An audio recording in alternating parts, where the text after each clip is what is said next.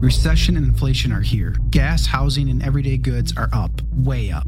And you want to be ready for any situation. So what would you do if there's no food on the shelf? Ark Heirloom Seeds are here to help. Did you know 99% of seeds sold today can't reproduce? With heirloom seeds, you only have to plant once. Then you can grow year after year, giving you and your family stability and security because things are getting crazy out there. Our all-in-one seed kit provides everything you need to grow your own food. This premium seed kit has over 65 varieties, 50,000 seeds in stores for 15 years. You'll also get our exclusive seed guide to make growing a no-brainer. Ark Seed Kits is a family-owned and operated business and the most trusted name in the nation for over 15 years. Our mandate is to get heirloom seeds into every home in America. Go to arkseedkits.com today and get free shipping by entering promo code podcast. That's arkseedkits.com, promo code podcast. Get your seeds, get prepared, get growing. arkseedkits.com.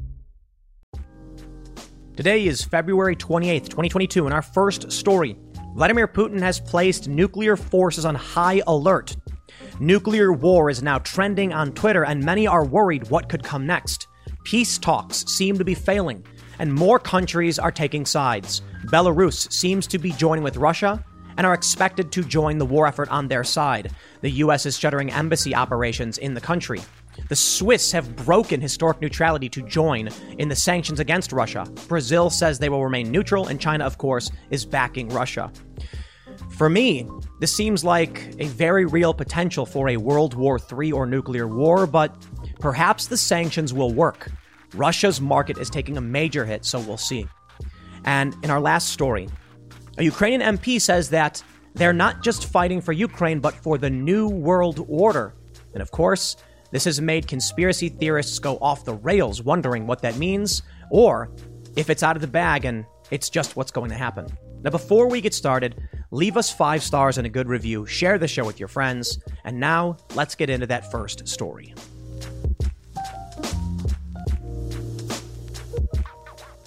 Vladimir Putin has placed Russia's nuclear forces on high alert. A wave of sanctions have hit the Russian economy. Their banks are being cut off. Their assets are being frozen. Reports that the ruble has dropped nearly 30%, and more countries have begun to take sides. Switzerland is breaking away from traditional neutrality and imposing sanctions on Russia. Brazil has declared neutrality, saying they're going to wait. China, of course, has taken the side of Russia. And according to intelligence reports, Belarus is set to join the war effort with Russia.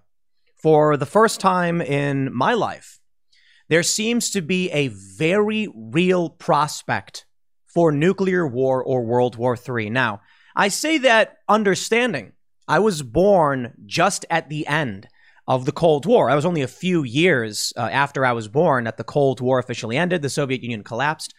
I suppose it's fair to say there was always a real threat of nuclear war. A lot of people still don't want to believe it.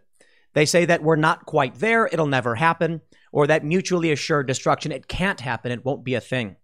But looking at the news and seeing the economic damage to Russia, seeing the increased desperation, the situation Vladimir Putin is being put in, or the alternative parallel global economies that could emerge from this, suggests, yeah, we could have nuclear war. But what does that really mean? I don't know if it means mutually assured destruction. I honestly don't think so. I don't know if it means Russia does anything beyond just Ukraine. But seeing more countries line up and seeing the peace talks falter, it doesn't leave me confident. At any rate, this could result in just a regional war in Eastern Europe, but this will impact you and your life. It will impact energy prices. It'll have serious consequences for inflation, and it will ripple around the world. There is still reason to believe, however, that all is not lost. There may not be anything outside of this conflict in Ukraine. It could end here. And that is due to the actions of the West sanctioning Russia. I don't know if Vladimir Putin will be able to maintain popular support or morale among Russian military as celebrities come out condemning this. Even Russian high-profile individuals seemingly upset and outraged, not wanting to be involved in this. As their economy takes a hit, as their money becomes worthless, as money is being offered to Russian soldiers to defect. You see, in 4th and 5th generational warfare, psychology plays a huge role. And you have to understand that there are many people in Russia who use Western technology for their lives. Strange stories emerging about Russian OnlyFans women losing their sources of income. Stories about regular people being hit by the sanctions, a potential run on the banks. The Russian stock exchange has remained closed. It won't be opened. There are reports that Russia is ordering people to either bring their money back into the country or preventing them from sending their money outside of the country, which could indicate the economic stability of Russia is just, it's unfortunately too unstable for Vladimir Putin to wage a conflict like this. And fortunately for anybody who doesn't want war, the sanctions might actually work. But then comes China cheering on Russia, defending them because they certainly want to take Taiwan. They can provide backbone for Russia. Now there's reports about Russia trying to operate using silver or gold or potentially even Bitcoin. Apparently, China has some kind of operation that can sustain Russia should their economy take too massive of a hit. And for the past decade, we have been hearing, for those that have been following the news, that Russia and China have been preparing to get off the petrodollar for selling oil. I can't see the future. I don't know what to tell you. I can only give you the updates that we're seeing so far and give you one simple warning. The fog of war is real. We don't know what is true and what is false, even among trusted news sources. A lot of the news that's been reported has been wrong, and that's normal. And it's a challenge. When a bomb drops, we say who did it and why, and you'll get initial reports. Now, sometimes those reports are just wrong. Sometimes you are intentionally misled, and this makes things very, very difficult to track. We can take a look at some of these stories and to the best of our abilities, try to decide what is true and what isn't. So that's what I'm going to try and show you. I'm going to try and show you the sentiments coming from world leaders to give us a better assessment of what may happen next and how it will impact you.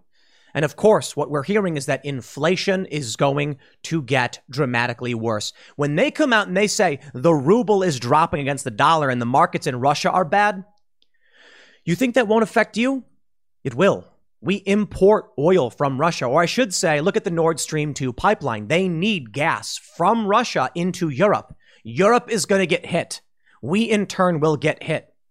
Whatever happens with the Russian economy, we are tied to it as well. We won't be hurt as badly as Russia is, but this will impact you. So please pay attention, remain calm, and think. Be smart. This could all end tomorrow. It could all get substantially worse. I don't know about nuclear forces. I don't know about nuclear war, anything like that. But I will read you what's happening and give you my thoughts so far. Before we get started, head over to TimCast.com and become a member if you would like to support our work, the work we do here. As a member, you get access to exclusive segments on the TimCast IRL podcast, about a half an hour long, uncensored episodes with our guests. We have those up Monday through Thursday around 11 p.m. every night. But most importantly, when you're a member, what you're getting is you're funding our journalists, but we don't put our news behind a paywall. We just hope that you value it enough that you will sign up to help keep our journalists employed. Right now we have Elad. He's on the ground covering the People's Convoy, traveling the country. These trips aren't easy. They're expensive, but with your support, we'll keep doing it. Don't forget to smash that like button, subscribe to this channel, share this video anywhere you can if you really want to support the work we do. And I'll get started real quick with just reiterating this story you've probably already heard because it is serious. This is from Anchorage Daily News, just choosing a local news source here. Vladimir Putin puts Russian nuclear forces on high alert as Ukrainian civilian deaths mount. What this means, whether or not Vladimir Putin is going to use nuclear weapons, I don't know. He could be saber rattling.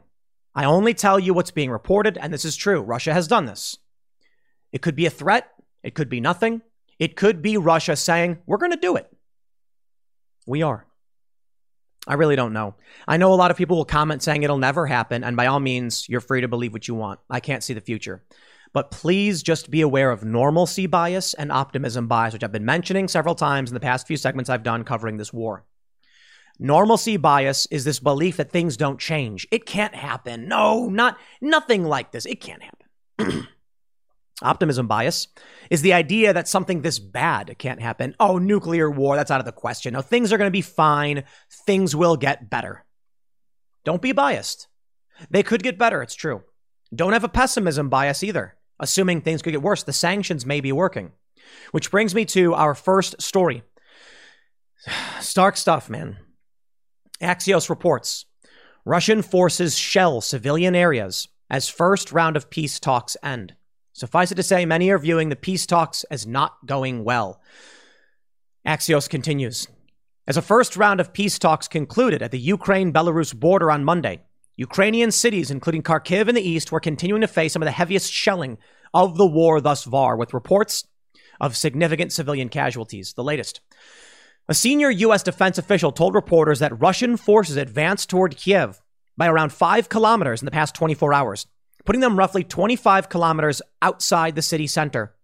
Journalists in the Ukrainian capital are reporting missile fire and loud explosions. Russia has deployed nearly 75% of its assembled combat power inside Ukraine and has launched approximately 380 missiles so far. 5 days into the war, Russia has still not achieved air superiority over Ukraine, with its ground forces running out of gas and having logistics problems. The official said the Russians' goal continues to be encircle Kiev from multiple locations and to capture the cities of Kharkiv and Mariupol to isolate eastern Ukraine. In the town of Berdyansk, which is now under Russian control, residents shouted at the occupying troops to go home and sang the Ukrainian national anthem. Did you know Fast Growing Trees is the biggest online nursery in the U.S., with more than 10,000 different kinds of plants and over 2 million happy customers in the U.S.? They have everything you could possibly want, like fruit trees, palm trees, evergreens, houseplants, and so much more. Whatever you're interested in, they have it for you. Find the perfect fit for your climate and space. Fast Growing Trees makes it easy to order online, and your plants are shipped directly to your door in 1 to 2 days. And along with their 30-day Alive and Thrive guarantee, they offer free plant consultation forever. This spring, they have the best deals online, up to half off on select plants and other deals. And listeners to our show get an additional 15% off their first purchase when using the code POOL at checkout. That's an additional 15% off at fastgrowingtrees.com using the code POOL at checkout. fastgrowingtrees.com, code POOL. Offer is valid for a limited time. Terms and conditions may apply.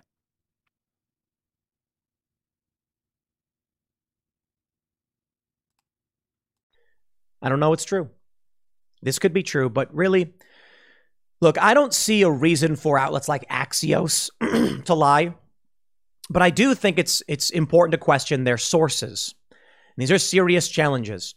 There is no reason to believe that Russia is losing this war.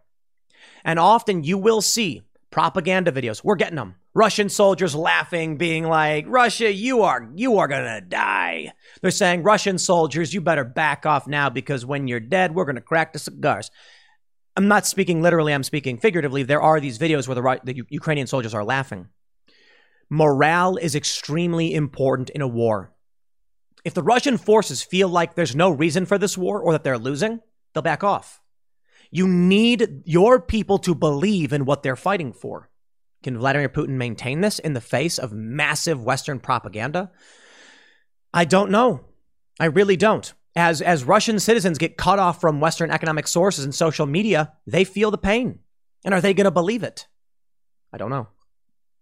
Ukraine's defense minister, Oleksiy Reznikov, wrote in a Facebook post, "We offer Russian soldiers a choice to die in an unjust war or full amnesty and 5 million rubles of compensation if they put down their guns and voluntarily surrender to prison."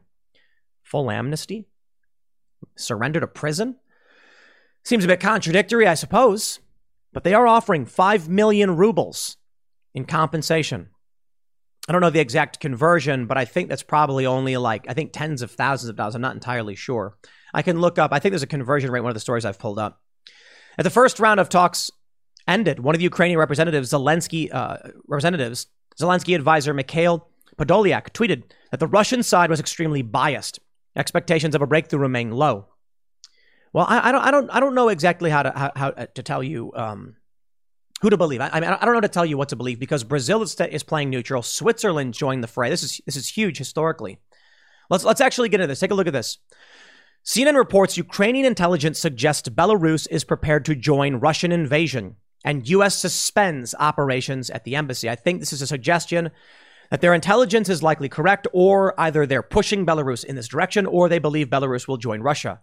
The U.S. suspending operations at the Belarusian embassy suggests they may be joining with Russia. Bolsonaro won't condemn Putin, says Brazil will remain neutral over invasion. Of course, we know about the BRICS economic bloc, which is Brazil, Russia, India, China, and who's the S? I can't remember. S. I can't remember exactly, so forgive me. Fact check me on that one. But Brazil staying neutral on this issue, I think. Oh, I'm sorry. It's South Africa. I believe it's South Africa. Remaining neutral is not surprising. On Friday, Brazil voted for a draft UN security resolution that would have denounced the Russian invasion of Ukraine despite reluctance by Bolsonaro. So this is important to point out. Bolsonaro won't condemn Putin and says Brazil will remain neutral. We'll see exactly how this plays out. At a press conference, Bolsonaro said he spoke for 2 hours with Putin. In a subsequent statement, the country's foreign minister said Bolsonaro did not speak with Putin on Sunday, but instead was referring to his conversation with the Russian leader in Moscow. In Sunday's press conference, Bolsonaro said Brazil will remain neutral in the conflict, noting Russia and Ukraine were practically brother nations. We have this major news. Russia-Ukraine live updates. Russia central bank assets frozen. Switzerland joins sanctions. Now, this is fascinating because Switzerland announced on Monday it will sanction Russia. Switzerland reaffirms its solidarity with Ukraine and its people. It will be delivering relief supplies for people who have fled to Poland. Switzerland has been famous for its neutrality. The measures match those of the European Union, of which Switzerland is not a member. This has many people thinking this could get substantially worse. Vladimir Putin is being put in a historically difficult position. It's affecting their economy, but we have more updates. This one may be the most... I think damaging to the peace effort. Zelensky, in a passionate speech, urges the EU to admit Ukraine immediately. This one, in my opinion, is sickening and is ridiculous. And I think Zelensky is playing a dangerous game. And I think this may be one of the one reason you see all this propaganda. Look, I like Zelensky. I think he's an all right dude. And this is even before any of this conflict broke out. He's a comedian and actor. He ends up running for office. He wins. Seems like a chill guy. How about that? Coming out now and urging EU admittance, in my opinion, is a manipulation of the current circumstances to gain from NATO, because you've got in Ukraine the pro-NATO, you've got the pro-Russia. They're split. My understanding is, and again, going way back to 2014, when I talked to people there, EU is favored in Ukraine. And for obvious reasons I've mentioned before, Russia, they don't have a good track record in being in charge of Ukraine with the Holodomor.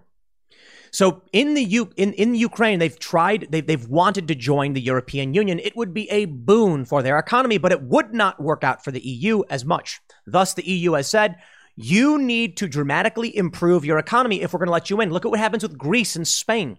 Their economy is thrown into chaos. It causes problems for the rest of the EU.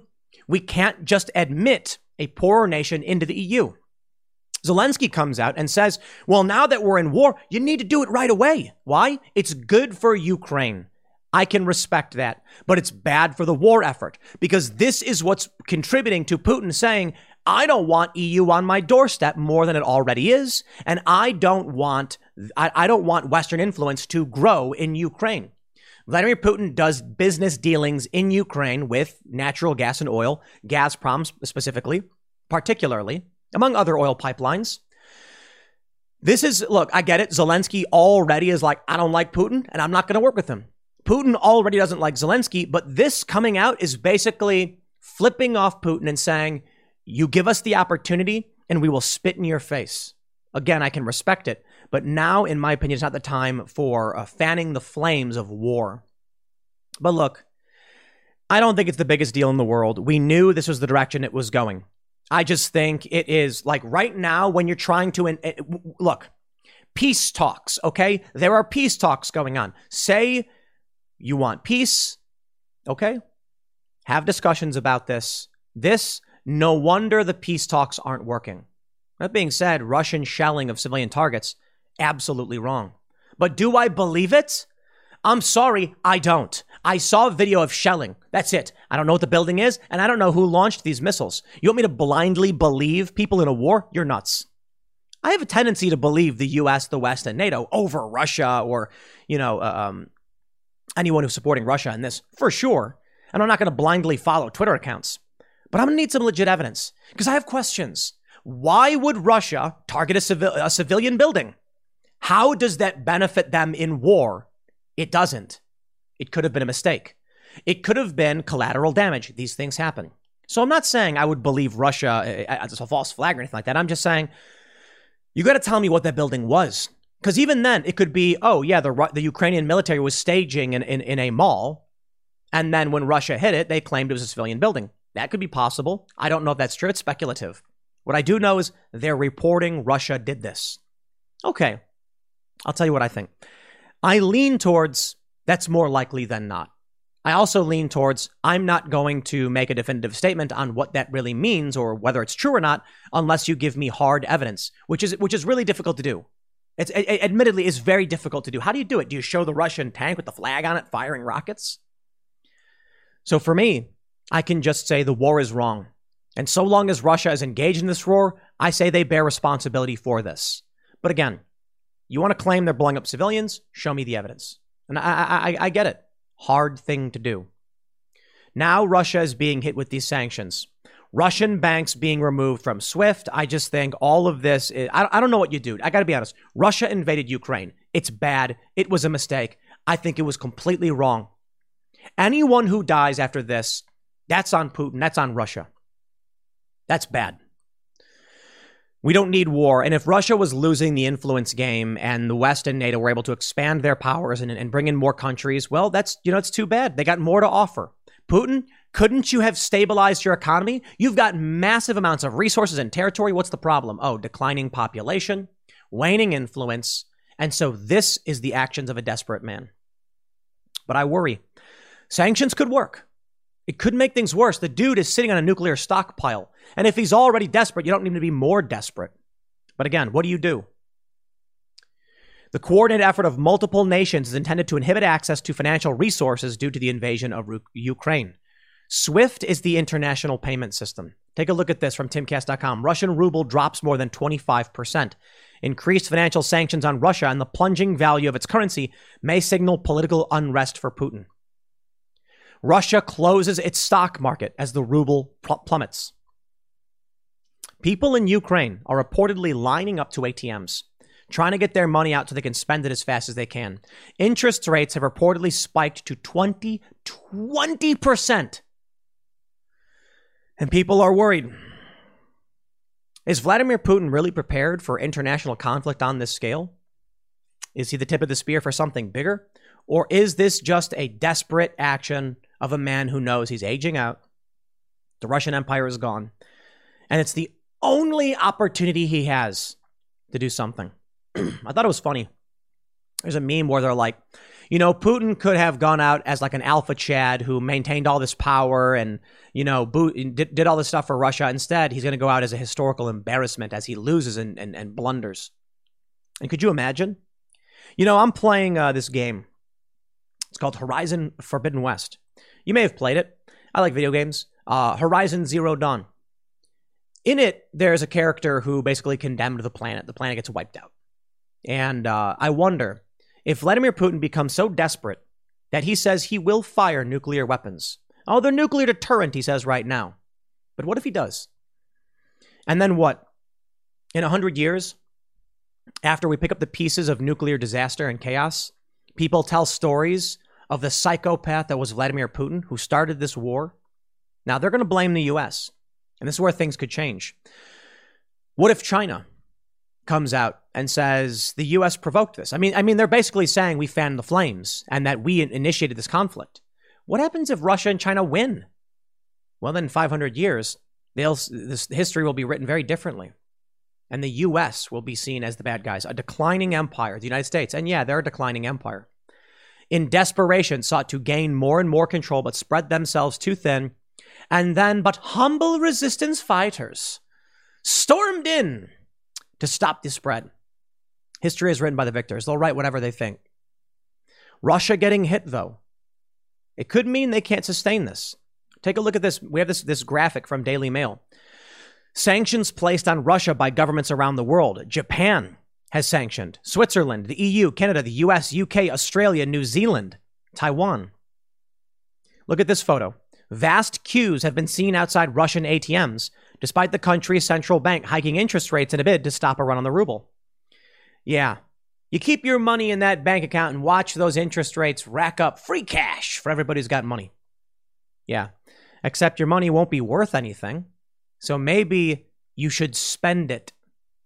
I don't know what's going to happen. I think the people of Russia, they'll probably say our life got worse because of this conflict. For what? Really? To oppose some fear of an expanding West for Putin's ego, for some noble cause, depends on what you believe in, the media that you consume, and what do you watch. Now, my fear is for the international conflict. Could this be World War III? Former top Pentagon officials are going to Taiwan in show of support. Really? This to me is crazy. Right now? Yo, China is not happy. The New York Times, why the Chinese internet is cheering Russia's invasion. And we're sending people to Taiwan. Okay. Dominoes falling over. What can I say? Dominoes falling over. The New York Times says, as the world overwhelmingly condemns the assault on Ukraine, online opinion in China is mostly pro-Russia, pro-war, pro-Putin. As the world overwhelmingly condemns. What does that mean, the world? Yeah, us. The U.S., NATO, the West. China is certainly part of the world. But I want to show you this. I don't know if this means anything, but we could be seeing World War III happening right before our eyes. There have been numerous stories about hackers, anonymous Russian civilians hacking infrastructure, jamming up train stations or banks. There's a viral video showing a guy trying to charge his car in Russia, but it was the car charger was hacked, and it says, you know, what is it? Long live Ukraine, victory Ukraine, and he can't charge his car. Are these just the ideologically driven citizens of a nation, or are these government actors feigning involvement, or you know, not feigning involvement, feigning uninvolvement? Oh, it's not us. Just these crazy hackers disrupting your infrastructure. Japan measures targeting exports of semiconductors, asset freeze placed on financial institutions, suspension of visas for Russian individuals. And then we get this story. Hello, it is Ryan, and we could all use an extra bright spot in our day, couldn't we? Just to make up for things like sitting in traffic, doing the dishes, counting your steps, you know, all the mundane stuff. That is why I'm such a big fan of Chumba Casino. Chumba Casino has all your favorite social casino-style games that you can play for free anytime, anywhere with daily bonuses. That should brighten your day a little. Actually, a lot. So sign up now at ChumbaCasino.com. That's ChumbaCasino.com. No purchase necessary. VGW. Void where prohibited by law. See terms and conditions. 18+. From today, Toyota suspends all Japan factory operations after a suspected cyber attack. Toyota said it will suspend factory operations on Tuesday, losing around 13,000 cars of output after a supplier of plastic parts and electronic components was hit by a suspected cyber attack. Could that have been Russia? Do you think that Vladimir Putin would start a war without being prepared? Honest question. I think the answer is no. It's possible the answer is yes. Considering Russia's cyber capabilities, I wonder if we're making several mistakes. Underestimating Russia. You should never underestimate your adversary in a war. The assumption that things Putin is doing make him, you know, appear weak. What did Sun Tzu say? When you are strong, appear to your enemies as weak. They'll make mistakes. You don't want... Would Putin want the West to know what their true capabilities are? Now it's possible Russia is just not nearly as powerful as they are, and that we actually do know, and we actually have good reason to outright say, you're weak and you can't do anything about it.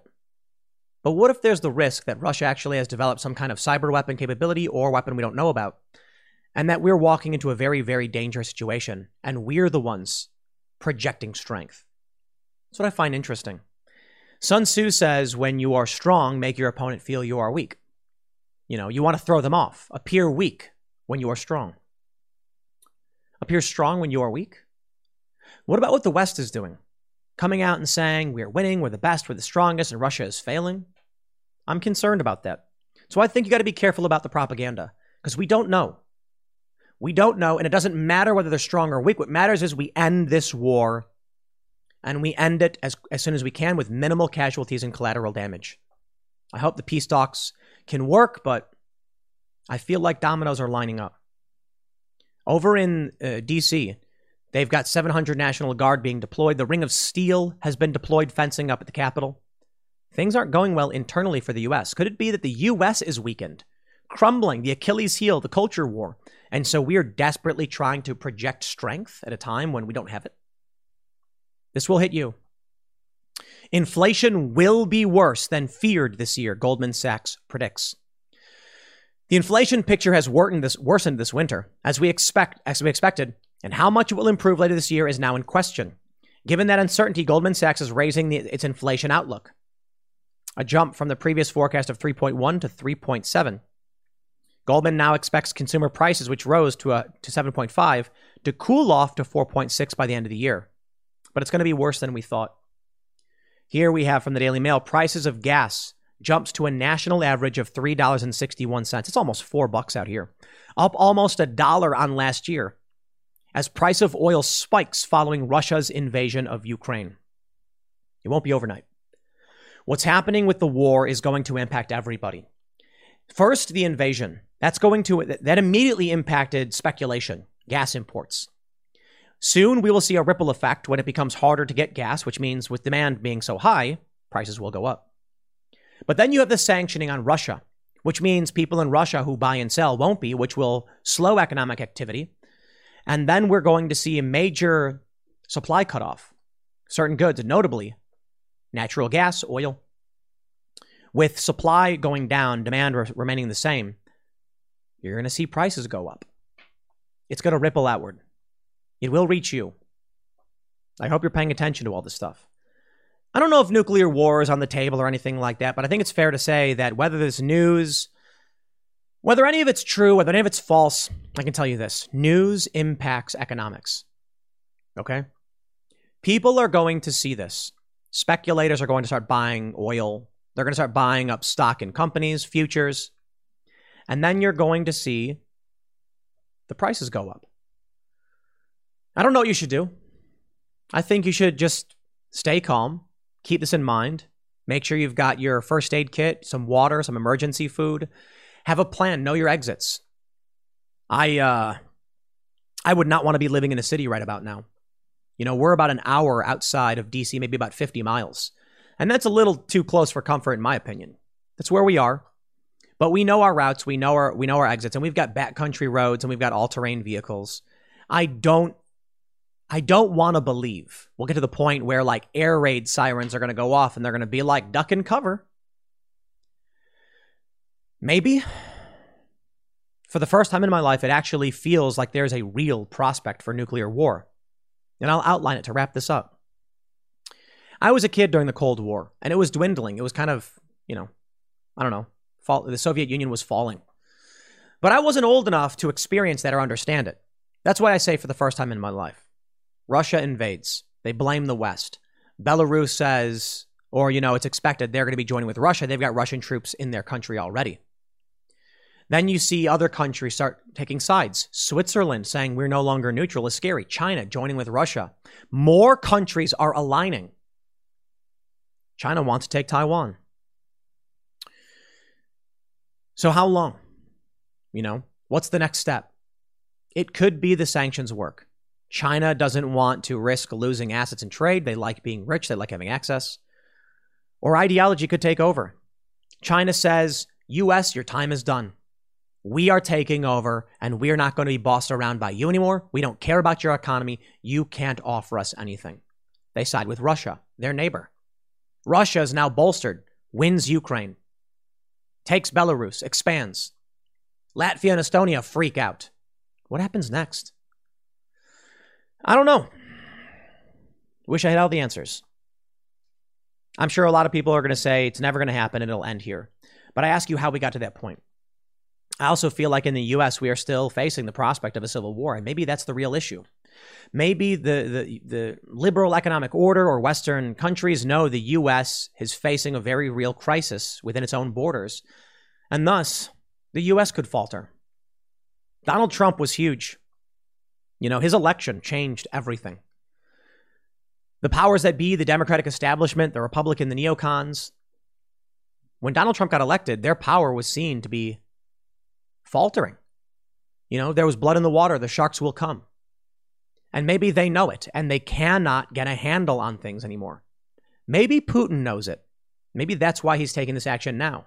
Maybe he knows these sanctions won't stop anything. Sure, they'll face hardship, but he's confident, isn't he? Or he's crazy. I'll leave it there. You decide. Comment below. Next segment's coming up tonight at 8 p.m. over at youtube.com/TimCastIRL. Thanks for hanging out, and we'll see you all then. Well, I can only say that this past weekend has been exciting. And I want to make sure you understand the definition of exciting. I don't mean in a positive way. I mean in a rousing, extreme emotions kind of way. Because we have a few stories which are eyebrow-raising. First, from TimCast.com, Putin orders nuclear defenses on alert. The Russian president placed his forces on high alert and readiness for the deployment of nuclear weapons. We also have this story from the Daily Mail. Putin's propagandist-in-chief has threatened the West with nuclear destruction just hours after the Russian leader put his deterrent forces on alert. Now, you may be saying it is all but saber-rattling from Russia, except, my friends, from The Week. U.S. officials, Belarus is preparing to join Russian invasion of Ukraine. Okay. Perhaps there is a very real threat of nuclear annihilation. I don't know what you should do. I don't know if you should believe any of it. There's a lot of propaganda out there. And what better propaganda to rile up the West into supporting a war effort in Eastern Europe than to claim their very existence depends on it? It's a difficult situation, isn't it? I'm not going to pretend that everything's fine, and I don't want to overhype and make everything sound ridiculous, but these are the headlines that are coming out. Whether or not you choose to believe them is going to be something you choose to do. Certainly, there are a lot of people who are posting online that, you know, they think Russia is right or whatever. I certainly think Russia is wrong or whatever. I think what we were seeing in Ukraine was an influence war that Russia was losing, so they pull a hot hand. When, you know, Joe Biden pulled his crackpot crony corrupt BS in Ukraine, I think it's disgusting. Putin was losing that fight. And so he decided to go hard invasion. Some people would argue, you know, basically you're saying you have people coming out saying, well, you know, Joe Biden was doing these things. And it's like, look, man, Joe Biden coming in and offering up money and throwing around the influence of the West is it's bad. It really, really is. And there's no justification for war. Sorry. Russia could have offered way more money. There's a lot of things they could have done before we got here. And I don't want to make it seem like it's only the apocalypse. You know, we've got these big stories which I think are really important. But we do have this story breaking right now. This is Russia and Ukraine are meeting for peace talks. And then the Fox says Russia shells Ukraine's second largest city. So Kharkiv is apparently getting shelled. There's videos coming out saying it's a shopping mall. I don't know if I believe any of it. A lot of the information that we were told is apparently fake news. I'm going to refrain from getting too much into it until we can get the hard fact checking on it. But there's apparently reporting that some of the footage of the Ghost of Kiev was actually just video game or simulation footage, like it wasn't real, and that there's. But I don't know if the story is true or not. I've not seen any evidence the story's true. I've just seen propaganda. You've also got the story about the guys from Snake Island who apparently like refused surrender. Now it's being reported they did surrender. Look, I've not seen any evidence of any of these stories being true. And that's why I'm like, I don't need to say it's false. It's not been proven outright. You know what I mean? So I can say this. It could be. It could be. I've been digging through stuff and fog of war, man. Propaganda. What I can say is we've got these stories about nuclear war. We've got stories about the U.S. cutting off Russia's central bank from the dollar. This is getting intense, man, okay? So when we see that Russia's like, hey, nuclear defense is on alert, I'm going to go ahead and take that a little bit more seriously. So we've already been making basic preparations for a while now because we've expected things to deteriorate. We didn't think, you know, like I say we, like me, my friends, the crew, I didn't think this was going to be it. We thought it was going to be some kind of internal conflict, but we have a very real possibility for nuclear war. Maybe it's 1%. Maybe it's not even 1%. I honestly don't know. But when you see stuff like this, Belarus joining the Russian war effort, at least that's what they're saying. But we knew this was likely because Belarus has Russian troops in their country, and Russia invaded Ukraine from Belarus. At least it's being reported. I will say one quick thing before we get into all the news. Yes, there's a lot of propaganda. The propaganda is obvious propaganda. Like, there's this really stupid Megamind meme that was like on Reddit, and it was like the size of Ukrainian heroes' balls, mega. And I'm like, okay, that was made by someone who doesn't know what a meme is. I know there's a Megamind meme. I get it. But this was like lowest of low tier. Do better. Ghost of Kyiv's cool story. It's like an ace fighter pilot took out 6 Russian fighter jets. I don't know if it's true or not. All I saw was a screenshot of some fighter jet and some videos of it flying around. Some reports have come out saying that it was some of it was simulated footage, so I don't know if it's real or not. But that's a cool story. That's cool propaganda. Snake Island, that's cool propaganda too. So I don't know what to believe. I will say, though, when you get basic stories like Russia and Ukraine are meeting for peace talks, like very obviously true. Like there's videos of them meeting. Trump confronting NATO, like there's videos of it happening. Now, as for shellings or things like that, you got to be careful because people are posting videos from other wars and other conflicts. There's a video of a girl speaking Arabic to a guy. I think she's speaking Arabic, and people are claiming it was Russia. They're putting up fake videos. That's stuff you got to watch out for. Now, before we get started, I don't often do this, but considering the circumstances, we're going to do it. Safeandreadymeals.com. First and foremost, full disclosure, sponsored spot. When you buy from Safe and Ready Meals, you are supporting our work here directly. And so we're really grateful to safeandreadymeals.com. I believe in this product. I have a ton of this stuff.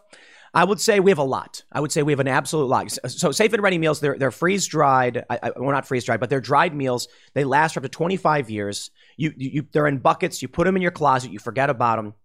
I think, it's something you should be considering. And I think you should be considering inflation too, because man, did inflation just give me a cold wake-up call the other day. And if as war is breaking out, it's going to get worse. So let's just say this.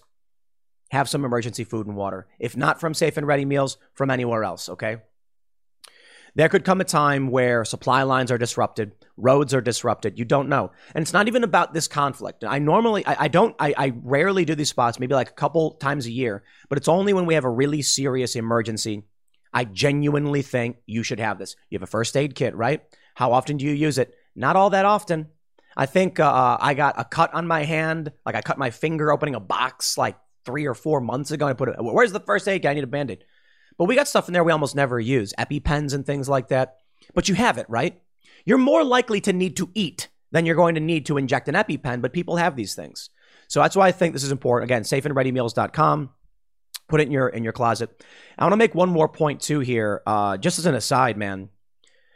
Things are getting really bad. And I hate to say it because people are always like, Tim, give me good news, something good happening. Look, I don't, the news has been in a downward spiral for some time. We've had escalating conflict. I will just say this. The night is always darkest before the dawn. Things will get better. And while we have these bad things that are going on, never forget the ground in front of you. That while this conflict is happening, you still got your faithful hound for which you can sit down on the sofa and put on Netflix and hang out and have pizza with your friends. These things exist. Don't just get wrapped up in the negative. But I'm sorry if the news is too negative. If these things are happening, you are better off knowing about them, being resilient, staying calm, and understanding, all right? But I want to mention, too, before I get into the story about nuclear war, we went to pick up beers for the liquor for the castle.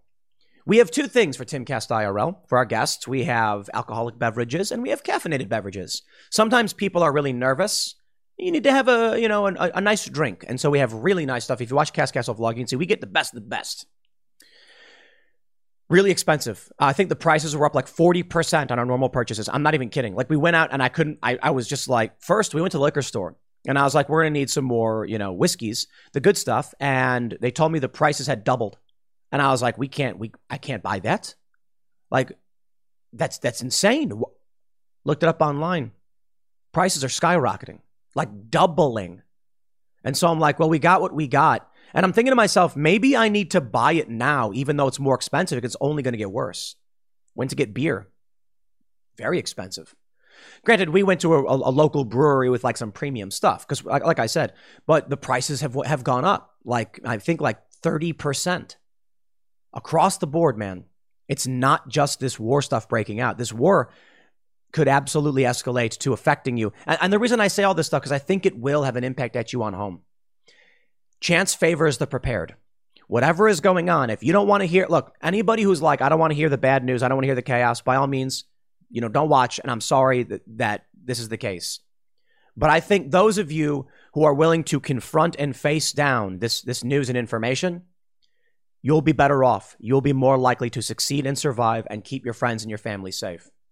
Vladimir Putin, in a meeting with top officials, declared that leading NATO nations had made aggressive statements raising concern. These statements, along with Western countries imposing heavy financial sanctions against Russia and Putin personally, are being viewed as an act of aggression towards the nation.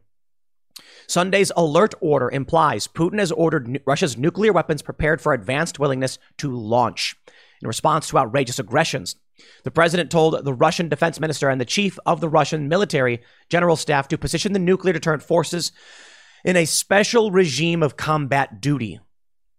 This is insane. Western countries aren't only taking unfriendly actions against our country in an economic sphere, but top officials from leading NATO members made aggressive statements regarding our country. Take a look at this story from the Daily Mail.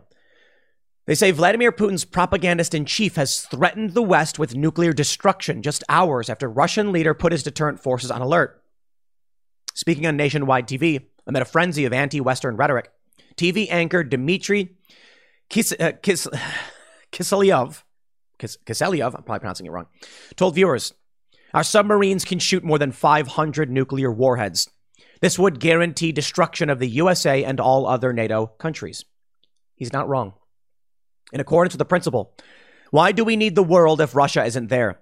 Russia's nuclear arms are delivered by the world's fastest strategic bombers. That's without even mentioning Russian strategic missile forces. The Russian nuclear potential is the strongest in the world. That is true. Well, I should say it's true in a sense. It has long been true that Russia has substantially more nuclear weapons than the U.S. or anyone else. But it doesn't necessarily mean they're the best, but they do have a lot more. Today, our Russian nuclear triad is on high alert. Putin did warn the West, do not try to scare Russia. I believe him. I think Vladimir Putin would do it. I do. You got to understand the Western sphere of influence, NATO. They're expanding, they've been expanding, and they're extremely powerful. Of course, the U.S. is the main player in NATO. Vladimir Putin is staring down a declining empire, a collapsed empire. What do they have left? They are facing NATO expansion, EU expansion, Western expansion, liberal economic order expansion everywhere. And it has now come to their borders. Belarus, of course, is getting ready to deploy troops to help Russia with his invasion of Ukraine. So why is this happening? As I mentioned earlier, Joe Biden, I think, is crooked. I think he's corrupt. And I think the U.S. and Europe were using dirty games to gain control of Ukraine. There was the ousting of Yanukovych in 2014. But to put it simply, you have corrupt games being played for political power. Welcome to the world. It's like Game of Thrones or, I don't know, maybe Yellowstone or whatever. I haven't watched Yellowstone, but it's political influence games to gain control of resources. Hey guys, it is Ryan. I'm not sure if you know this about me, but I'm a bit of a fun fanatic when I can. I like to work, but I like fun too. It's a thing. And now the truth is out there. I can tell you about my favorite place to have fun. Chumba Casino. They have hundreds of social casino style games to choose from with new games released each week. You can play for free anytime, anywhere. And each day brings a new chance to collect daily bonuses. So join me in the fun. Sign up now at ChumbaCasino.com. No purchase necessary. VGW. Void where prohibited by law. See terms and conditions. 18+. And if that's supplanting hot war, I'm all for it. I'm against all of the dirty politicking and manipulation and everything like that. But if the alternative is we go in and blow each other up to take control of countries and kill people, it's almost like what Joe Biden was doing was a de-escalation of modern warfare tactics. And it's subversive. And I think it's still wrong in a lot of ways, but I will take that over hot war. Sanctions, guaranteed loans. Now, I will say this. All of that stuff is on a certain level. Like if the U.S. is like, hey, Ukraine, we're going to give you $1 billion, side with us, that I get. When Joe Biden plays dirty games, he should be held accountable. When Joe Biden goes in there and threatens them because his son's on a company, on the board of a company, and he's getting paid 10% for the big guy, they say, that guy should be in prison. That is never acceptable. Well, because of these things, Vladimir Putin's like, first, he's lost the influence war. You got to understand, it is not just that dirty games are being played by NATO. I know Tucker Carlson has brought that up, and it is true to varying degrees. The people I've met in Ukraine and talked to, there is massive European support. Russia, as part of the Soviet Union, carried out the Holodomor, a genocide on Ukrainians. There is more support, in my experience, could be wrong, for Western trade than Russian. But in the East, where Russia borders Ukraine, they support Russia. And Russia is not the Soviet Union. But keep that in mind. It's hard to know, man. It's hard to know what's going to happen. But I will say, when Vladimir Putin is staring down what? He's staring down a new world order for which they will be subjected to the whims of the Davos group. Vladimir Putin's not going to accept it. This tweet is getting a lot of traction, this story. Fox News reports, not backing down. Ukrainian parliament member on inspiring civilian resistance. We know that we not only fight for Ukraine, we fight for this new world order. Interesting. What is that new world order? Well, it's funny that there's been a discussion about a new world order for some decades. At first, it was said that it was a conspiracy theory. Now it's just popping up everywhere. We're seeing people who... over the past year, 2 years, had lied about COVID and had manipulated people, now saying things like, we are all Ukrainians today, and I'm creeped out by it. Ukrainian nationalism, but not American nationalism? Why does that make sense? Oh, new world order, I guess. And now you understand a little bit why Vladimir Putin is willing to use nuclear weapons. Putin apparently said something like, the global, what did he say? Like the world falling under the rule of one liberal order has failed. It doesn't work with our multicultural globe. You can't have one liberal economic order controlling everything because people don't agree. Different cultures have different ways of living, and it's not working. However, they're now on the border. They have now reached the entirety of Russia's border. Now, there is the argument. Russia claims like, oh, NATO, on my border, I can't allow it, except Estonia, Latvia, Lithuania. Lithuania's not on their border, but, Latvia, Estonia. They're NATO countries. But this is Ukraine, the final measure. NATO, the World Economic Forum interests, the Davos group types, the international elites, the IMF, they're going to be on Russia's doorstep. And that means after Putin's gone, he's almost 70. That's it. Russia falls. Putin won't stand for that. I think he's the kind of guy who's going to be like, meh, I'll blow it all up. Try me. And they know it. That makes him a very dangerous man. I don't know who you, I'll put it this way. I think Joe Biden's a bad guy, but I stand by his interests in owning property in Delaware. Like, I don't trust the guy. I don't think he cares about America. I don't think he cares about me. But I think at least he cares a little bit about the property he owns in his state, right? And that's the best I can do. I think Joe Biden's crooked as they come. We desperately are in need of an election and a better president and a better Congress. They want to bring our customs and border protection guards from the southern border and send them to Poland for refugee processing. And I'm just like, U.S. is getting gutted, man. New world order. That's fascinating, isn't it? Maybe I'll dive into that for the next segment. But let me come to this point. U.S. cutting off Russia's central bank from U.S. dollar transactions. And this is what I was saying. You know, the SWIFT payment system. We've got reporting that Japan is apparently on board, saying they'll play ball with cutting off Russia from SWIFT. This is international banking transactions. Now the U.S. is cutting off Russia's central bank from the U.S. dollar. This will affect you. We import Russian oil. It goes on the international market. It's sold in U.S. dollars. If Russia is no longer going to be selling oil, we ain't getting it. Europe ain't getting it. Prices are going to go up dramatically, and they already are. It's like $4 a gallon out by me. $4. And we're in the middle of nowhere. It's supposed to be cheap here. Some parts of California, it's already at $6. It will get worse. Look, man, I'm not saying that to drag you down. Be resilient. Be strong. Stand up and just be like, okay, let's see how this goes. This plays. But pay attention to this stuff. I'm not saying rush out and buy gas. I do think this will impact speculators. They're going to go out and they're going to buy stuff up. I just think you need to know. You need to pay attention. I think gas prices are going to go way up. Cutting off Russia's central bank, you are untethering them. Right now, Russia does have a reason not to blow up the West. I tell you what, man. You cut them off. A man who's already, you know, nearing 70 and says it's not going to happen and I won't allow it, who's already saying he's prepared to use nukes. And then you say, we're going to remove any reason for you to stay on board. What do you think he's going to do? You unleash him. I don't know, man. The Telegraph reports, what nuclear weapons does Russia hold and how likely is Vladimir Putin to use them? The Russian president put his nuclear forces on high alert.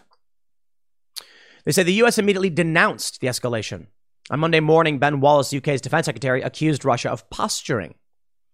Russia has about 35,000 nuclear weapons after the fall of the USSR and now has the world's largest stockpile of non-strategic nuclear weapons. About 90% of the world's nuclear weapons are owned by Russia and the United States. The Federation of American Scientists said that Russia leads the world with 6,200. The U.S. has 5,600. France has 290. Russia deploys 1,456 strategic warheads on 527 intercontinental ballistic missiles, bombers, and submarine-launched ballistic missiles. It is in the process of modernizing its nuclear delivery system. They say Moscow is limited to 1,550 strategic warheads under the START Arms Reduction Treaty. Some estimates claim Russia has another 2,889. The UK has about 225. Before the fall of the USSR, thousands of nuclear weapons were stored in special sites scattered across the Soviet Union. Ukraine, Belarus, Kazakhstan agreed to become non-nuclear states after independence. Now, how likely is it? They say most experts predict nuclear war would never happen due to the enormous potential cost. When countries are using cyber attacks, when they're trying to degrade each other's conventional capabilities, which also support nuclear capabilities, there are fears among Russia's watchers that Putin's behavior has become more erratic and less predictable.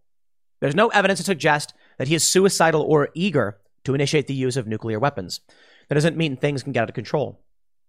It has been said, people have told me this, I haven't fact-checked, so fact-check me on this one. I was hearing scuttlebutt that Putin does not believe in mutually assured destruction. Now, I don't know if that's true for Putin, but I can tell you this, I don't believe in mutually assured destruction. This is the idea that, let's say Putin fires a nuke. Then the U.S. says, well, if they're firing nukes, we'll fire them. It's like the game, you ever see War Games or whatever, I think the movie was? One country fire, G.I. Joe is a good example. Yeah, the G.I. Joe movie. One country fires their nukes, so they're like, if we're going to nuke you back, and then everyone starts firing the nukes. I don't believe that would happen. I really don't. And I'll give you an example. There's this famous story. You're going to have to look it up. There was a guy in a submarine, Russian, Soviet sub. They got a false alarm that the U.S. had fired nuclear weapons. They were under orders, if that was the case, launch missiles in retaliation. And this guy said, no, he wouldn't do it. He wouldn't do it. Even though he thought a nuclear missile was going to hit Russia or Soviet Union, he wouldn't do it. Here's what I believe. I believe people are scared. I believe that there are some people who are trigger happy and some people who aren't. And I believe that you will more likely see most people. Now, I think world leaders might be despotic and sociopathic, and they're the kind of types who are going to be like, I'll fire the missile. But you're going to get some dude who's going to be staring at the button, and they're going to be like, fire it, and he's going to be like, I can't do it. Because you need to understand that even if a nuclear warhead is barreling down on you, you're not asking someone to stop the nuclear warhead. You're asking someone to kill 10 million people. You see? That's why I think the idea is it's not true. I think Vladimir Putin knows that if he fired a nuclear warhead at us, we would not fire a nuclear warhead on him. Now, we may invade and every other country invade, but it would not be mutually assured destruction. And then there's the risk of if you invade, does he fire more? Again, I will stress this point and think about it seriously. If someone said a nuclear missile is headed towards your city, we can't stop it.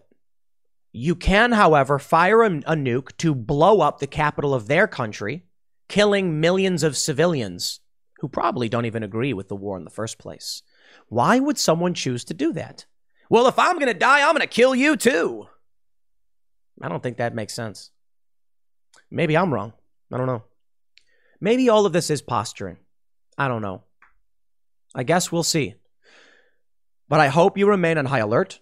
I hope you have a bug out kit. Nothing crazy. I'm not telling you to buy 30 years worth of beans or anything like that. Safeandreadymeals.com.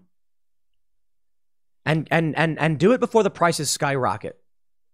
And I'll say it again. When you buy from them, it's a sponsor spot, right?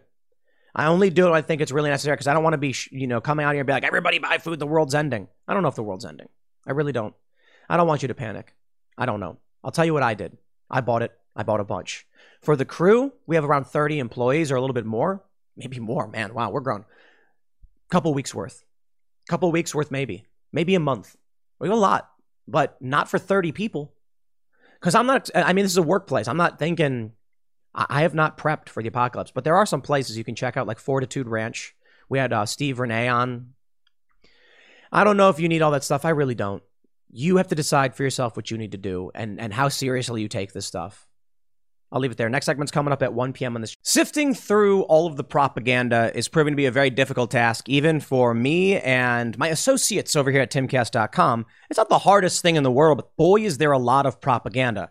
And trying to make sure we can tell you what's actually going on, honestly and truthfully, is very, very important to us.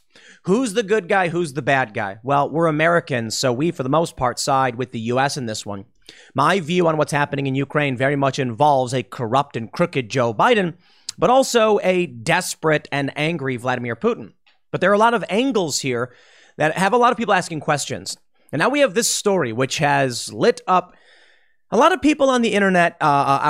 New World Order was trending for quite a bit on Twitter because a Ukrainian member of parliament said that we know that we not only fight for Ukraine, we fight for this new world order.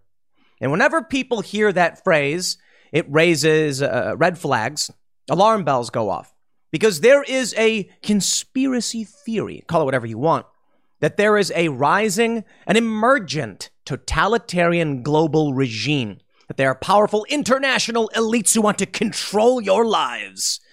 Well, call it whatever you want. I think to a certain extent that's true, and that's common sense. Yes, powerful elites, billionaires, millionaires, politicians, princes, kings, princesses, whatever you want to call it. Dukes and duchesses, powerful individuals want control. That's not a conspiracy theory. That's humanity forever, even now. So if you were to come to me and say that there's a powerful group of global elites that are working together in a sense to solidify control over the planet, I'd be like, yeah, I know, but like, in what way? Are we talking about a cabal of people underground that wear crazy robes and walk up to each other and drop their hood and say, tell me, oh master, what shall we do? Or is it like rich dude has conference with other rich dudes and politicians are involved and they all argue with each other? There's something called Bilderberg. You ever hear of it?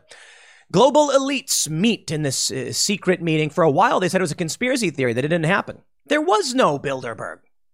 Then you had journalists like Luke Rutkowski of We Are Change going down there and trying to interview these people. Of course, they don't want to be interviewed, these very powerful and wealthy individuals. And then eventually they came out and said, well, yeah, Bilderberg is real. It's just we don't allow press there. So why do the world's most powerful individuals from industry and politics meet in a secret meeting? I mean, it kind of makes sense. They're talking about what's going on around the world because these people are in charge of industry and countries. If you're a company that runs a bunch of oil drilling, you want to sit there and talk with someone where you might be drilling for oil or who might need oil. So Birds of a feather flock together. Why do weapon expos happen? Why do comic book conventions happen? Why is it? I believe there's a conspiracy. The comic book industry secretly meets. Well, technically it's a secret, only because it's not really public, but yeah, a bunch of different heads of industry from the comic book and movie industry meet to discuss a convention, Comic-Con. You see the point. The problem is I don't care what they do at a comic book convention. That's cool, whatever. I do care about what our politicians and global leaders are talking about behind closed doors when they go to, say, the World Economic Forum, or when they, in Davos, or when they go to, say, Bilderberg or something like that. It's not that it's an evil totalitarian regime laughing and maniacally plotting the downfall of humanity. It's just industries coordinating and talking with governments. So when this person comes out and says, fight for the New World Order, well, a lot of people are asking questions. And the reason is the idea of the New World Order is extremely negative. It is not some utopian vision of a planet where we all hold hands, sing together, and have one unified governing authority by which there is a democratic process in how it's run. The New World Order conspiracy theory is more that a bunch of powerful elites think they're smarter than you, and they know it. And they're going to run your life, and that's the way things are going to be. Let me play for you the clip so you can hear it from Fox News. Member of Parliament Kira Rudik says this. Here we go. But right now, it's a critical time because we know that we not only fight for Ukraine, we fight for this new world order for the democratic countries. And there you go. She said it right there. She fights for the new world order of these democratic countries. Okay. Well, let's talk about what's going on and talk about the lies. Before we get into everything, though, I do actually have a pretty cool sponsor for this video, and it's Ground.News. Go to Ground.News/Tim Pool if you would like to check out. It's an excellent way to get your news and know where the bias is. So I use the Ground.News extension. Why? On big tech and social media, you're getting heavily filtered news. You don't know who owns it. You don't know what their bias is. I see this all the time. Someone shares a story and I'm like, but who's writing this, right? And that matters too, especially as we're talking about Fox News and this idea of a new world order.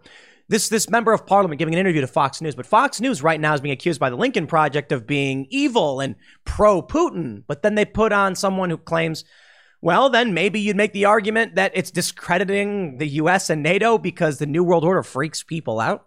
Check it out at Ground.News. They give you your headlines. It's awesome. I use Ground.News, and you can see who owns it, and you can see the degree of factuality, and you can see who's reporting on it. The coolest thing about this, in my opinion, is that you can see a story with major breaking news. Here we go. Derek Jeter steps down as Miami Marlins. Like, why is that relevant to this? Well, look, you can see that 59% of the stories, 22 sources, are coming from the left. This allows you to understand what the left or right, what either side might not actually know.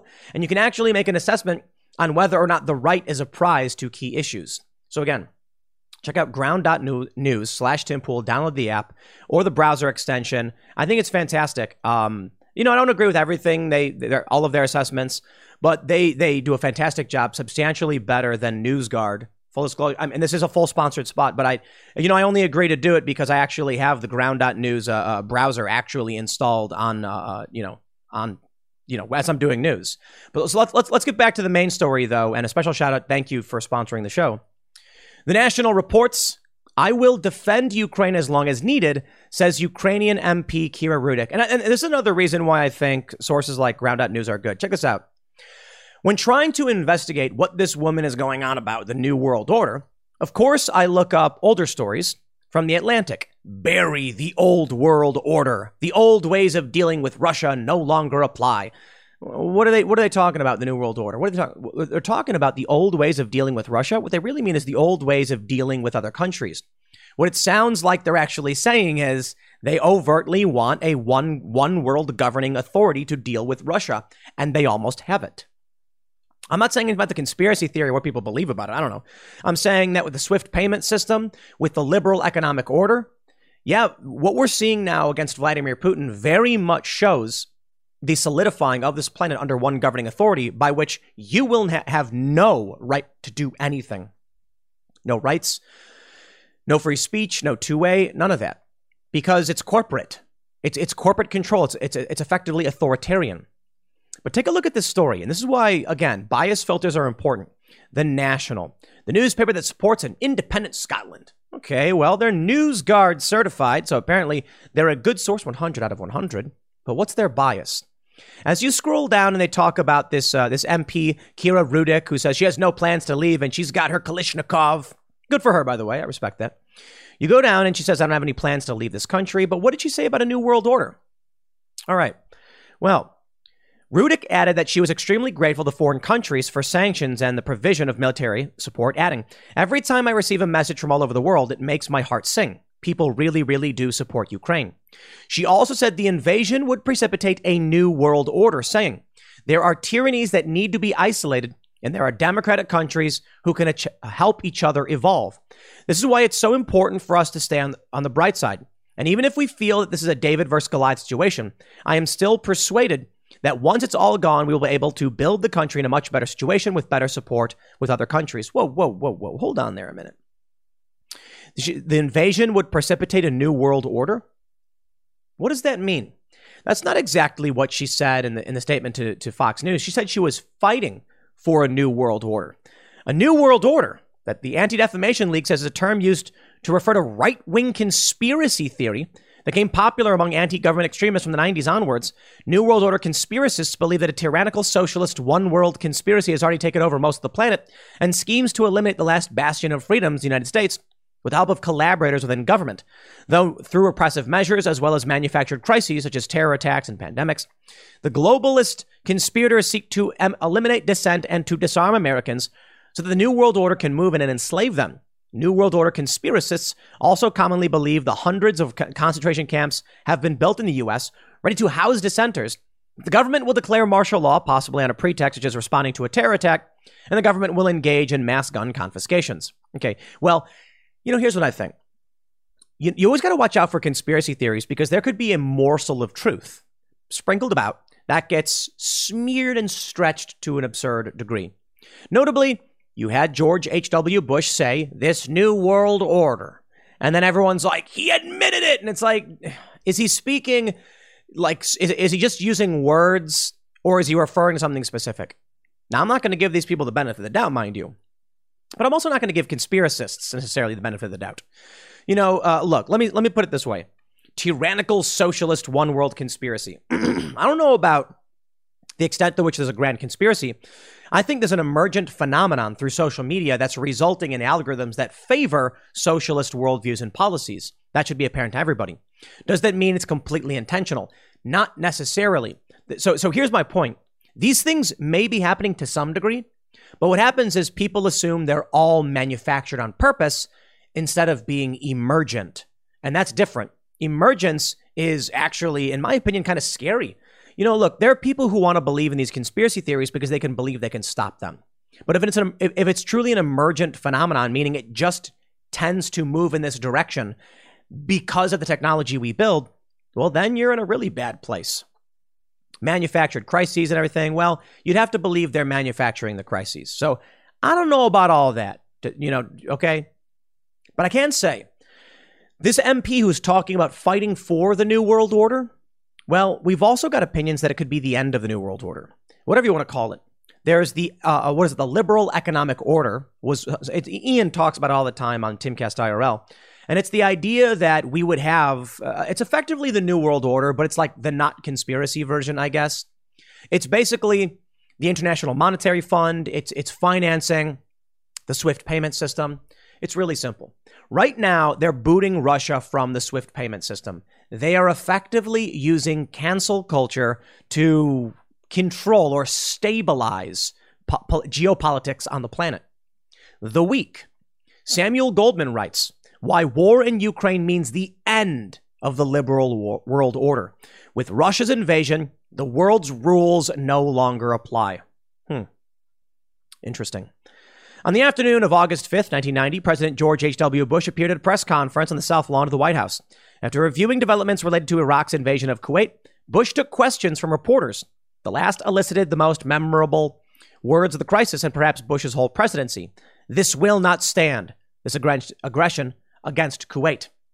Bush's awkward grammar and delivery made the remark an object of satire. Most famously in the Coen brothers film, The Big Lebowski, it was memorable. Or it was memorable, though less, because it was funny. It was funny then because Bush's words expressed a particular vision of international politics. Born in the wake of the Second World War, but made plausible by the collapse of the Soviet power, the vision promised an American-led world in which states would fight only in defense of recognized territorial boundaries, limiting their rivalries to economic, sports, and culture. And that's where we are right now. You can call it the New World Order. You can call it the liberal economic order. You can call it the liberal world order. You can call it globalism. I don't care what you call it. The fact is, there was an effort by powerful elites after World War II to prevent a world war from happening again, and for good reason. This podcast is sponsored by Ramp. Are you the decision maker in your company? Consider this. For the first time in decades, there's a better option for a corporate card and spend management platform. Meet Ramp, the only corporate card and spend management system designed to help you spend less money so you can make more. Most corporate credit cards offer points as incentives, but those points amount to less than their worth in real cash value. Ramp's business cards offer you cash back, real money in your pocket. Plus, you control who spends what with each vendor. And Ramp software collects and verifies receipts automatically, which means you'll stop wasteful spending and close your books in hours instead of days. Businesses that use Ramp add up to 5% to their bottom line the first year. If you're a decision maker, adding Ramp could be one of the best decisions you've ever made. And now get $250 when you join Ramp for free. Just go to ramp.com/easy. Ramp.com/easy. RAMP.com/easy. Cards issued by Sutton Bank and Celtic Bank, members of DIC. Terms and conditions apply. Now, if you take some conspiratorial beliefs that there's manufactured terror attacks and staged stuff like that, and sometimes it does happen. I mean, the FBI has been deeply involved in some plots. Then you might take it to a dark, dark place. I don't think we need to do that. I don't need to get involved in any of the darker conspiracies about who did what and what's going on. What I can tell you outright is that powerful international elites are concerned about war and conflict, so they try to sway their industries in certain ways. And you can rest assured that when large industries are meeting at, say, Bilderberg, they're probably discussing world order. So is there a new world order of totalitarian dictatorship? I don't think it's as dark as, most people who believe in the conspiracy would think it out to be, like 1984. But it is creepy because we are seeing the attempt at social credit systems. We do see what China does. China's got concentration camps with Uyghur Muslims. And if they're in any way involved in any kind of liberal economic order, well, then I'd be pretty freaked out too. But hold on there a minute. China's not. They're on the side of Russia on this one. Brazil just declared neutrality. China is backing Russia. China is going to be helping Russia pick up the pieces as Russia goes to war with Ukraine. So it's not so simple. This is why I don't like conspiracy theories. You know, people would say, oh, this, that, or other. Well, I'll tell you this. If there really is a new world order, then you've basically got China and Russia saying they want theirs and the West saying they want theirs. So I'm just like, maybe we should operate on what we know, on who did it, and ignore any kind of grandiose global cabal ideas. Because it's hard to prove outside of, like, you know, we know governments have treaties and we know businesses make deals. One of the things Vladimir Putin is basically saying is that he's opposing, you know, this attempt at a liberal economic order. It doesn't work. A unifying government authority over so many different cultures doesn't make sense. And so, you know what?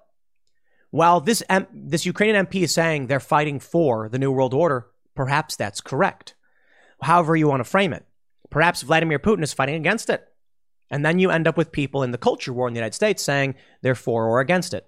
There's a lot of people in the U.S. I'm seeing who are actually, I wouldn't say supporting Putin's war effort, but in a sense, defending Russia's ideals, that Russia's more traditionalist. There's certainly people defending Putin in Russia and America. Don't get me wrong. I'm saying of prominent people. No, I see accounts online saying, look, he's fighting against the, you know, global homogenization and the New World Order or whatever. And I'm like, I think, sure, to an extent you can say that, but I just don't like the conspiratorial view of it because I think you end up missing, failing to understand what's actually going on is probably much more simple than this. Vladimir Putin is a man of a particular worldview. He doesn't like that Estonia, Latvia are NATO countries, and now it's moving down through Ukraine. So he says, we're not having that. I don't, want what you guys want. But more importantly, it's gas. Russia's being threatened because the taking of Ukraine, it's going to give Europe more control over gas and an opportunity to bring in alternate pipelines through Syria. This whole New World Order, you know, Vladimir Putin fighting, come on, it's all propaganda. I'm sure there's a morsel of truth in there, but let me tell you what I think is really going on. Syria falls. The Western powers want cheaper gas in Europe. They don't care about, you know, like, I don't think for the most part they care so much about wokeness and culture war issues. I think they care about maintaining power. One of the ways they're going to do that is by putting the boot down on Vladimir Putin. He controls a lot of the gas going into Europe. He's got Nord Stream 2, which they just sanctioned again, which was dumb. Trump sanctioned it. And then he's got Gazprom going through Ukraine. You take a look at Hunter Biden in Ukraine, you take a look at Syria, and it all starts to make sense. The New World Order isn't necessarily the issue at play here, maybe if you want to believe that. It's just Western power. Maybe you'd argue, but Tim, the gas and oil is to give them that power. I don't need to go that far. I mean, by all means, you can believe whatever you want, but I'm saying this. The NATO in the West wanted to build a pipeline through Syria and Turkey from Qatar, and then and I think not through Iraq, but through Syria. I have to pull up the map to look at the geography. They wanted to bring it through Ukraine, and they wanted to displace, or not through Ukraine, I'm sorry, through Syria, through Turkey, into Europe to displace the Ukrainian pipeline that Russia has. Syria said, no, Russia's our ally. All of a sudden, civil war breaks out, and the West is helping supply the rebels, and they oppose Assad. Convenient, because we want to build that pipeline. And if we did, it would reduce Russia's wealth. And they're already an empire in decline. I mean, an empire that collapsed and now in decline. Their GDP is not that big. So Russia knows oil is important to them. That's why they're building Nord Stream 2. So when this happens and the U.S. is trying to gain favor in Ukraine, which could help the West and NATO control gas prices and hurt Russia, Russia says no. It's really that simple. I don't think you need to go crazy and look into all this crazy conspiracy stuff and New World Order stuff. I'm sure there are people who believe it. I'm sure there are people who want globalism. I know Greenpeace are globalists. A lot of leftists are globalists, but they call themselves that. Like, I don't accuse people of doing that. I say there's like certain degrees of internationalism versus nationalism. My view is a bit mixed. We should have open communication. We should have visa on entry with many countries. You come to the border, they check your passport. All right, visa on entry, you get 3 months, right? Trade agreements are mostly fantastic so long as there's proper price controls, because we don't want to destroy local economies in favor of just international trade. Plus, you got to realize international trade is energy exhaustive. Like the idea that we would chop down a tree in Canada, send the wood to China to be turned into a skateboard and then shipped to be sold in the U.S. to me is nuts, because we got rock maple here in the United States, and that was always crazy to me. Plus, it's damaging to the local economy. So this idea of mass energy expenditure for, you know, that kind of trade, I'm not a fan of that. But anyway, my thing is, you've got to have sovereign controls over your local laws. The fear really comes down to this, in my opinion. The idea of the New World Order would take away your right to set your own laws. And that was the Trans-Pacific Partnership to a great deal. That would have allowed corporate power. Trump shut it down. Of course, these other countries then try and make something new because they're desperate to establish these trade agreements. I don't think world leaders meet in a secret cabal to plan world domination. I do think world leaders already dominate the world and are seeking to enrich themselves and stabilize their power and make it more permanent. So that is to say, the reason they toss aside the ideas, like Ian mentioned cabal on TimCast IRL, I was like, oh, no, hold on. Because that's the fictional action movie worldview. The reality is much simpler, and you don't need grand conspiracy theories. Powerful elites have meetings. That's it. Look, when I do shows, I get phone calls from podcasting companies, and I get calls from other podcasts, and we discuss, you know, are you guys going to have a guest on? Can we buy an ad spot? You know, when are you guys doing this? Is that a conspiracy to control the podcasting market? No, it's just business meetings about stuff. The issue is global powerful elites do run governments, do run corporations. They literally do run the world. So when they meet together and make plans for what they want to do and how they want to handle things, people take issue with it because we're supposed to be democratically run. I mean, that's the idea, right? But corporations aren't democracies. And therein lies the big issue about the New World Order, if that's what you're fighting for. It's not the governments you have to fear, in my opinion. Governments have a degree of accountability. There's a degree of fear, you know, we should have and distrust for government, but we can always challenge them and cause. Oh, Donald Trump got elected. It's a good example. Tell me about electing a Donald Trump to the head of a major corporation. If he seeks to, like, let's put it this way. I'm not going to call a specific company, but let's just say certain manufacturers that go to China. Do you think any one of these companies is going to elect to put Donald Trump on as their chairman of the board and CEO when his plan is to bring the factories back? Never going to happen. But Trump can get elected. And he can come in and can jam them up. They don't like it. They're angry about it. I believe the New World Order idea is an emergent phenomenon, not a conspiracy. I think powerful interests coalesce and then seek to empower themselves, and eventually you get centralized authority. In the meantime, Vladimir Putin's talking about a certain political policies like the IMF, like the UN. He's critical of them. And I think his big issue is that Russia controls a lot of land on this planet. I think Russia is the biggest country. And they produce oil. It keeps their people fed. The West is seeking to undermine that, which would harm Russia. So he goes to war. In my opinion, it really is that simple, whatever this MP says. But I must say, in spite of all that, we have created the Alex Jones was right jar. That's right.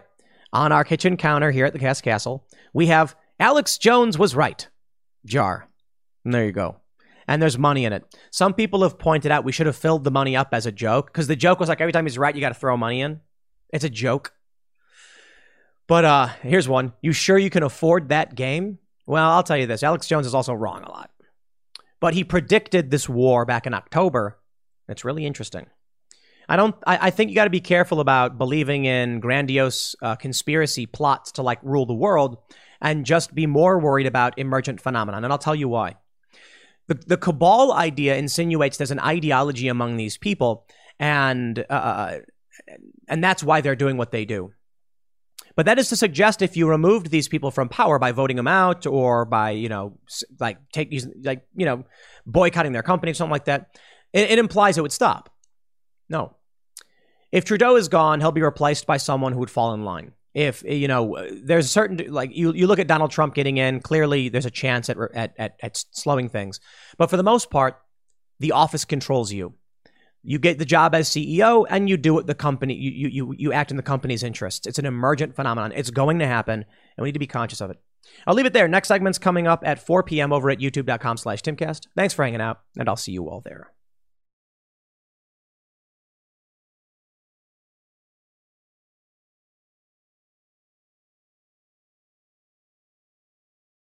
It's time for today's Lucky Land horoscope with Victoria Cash.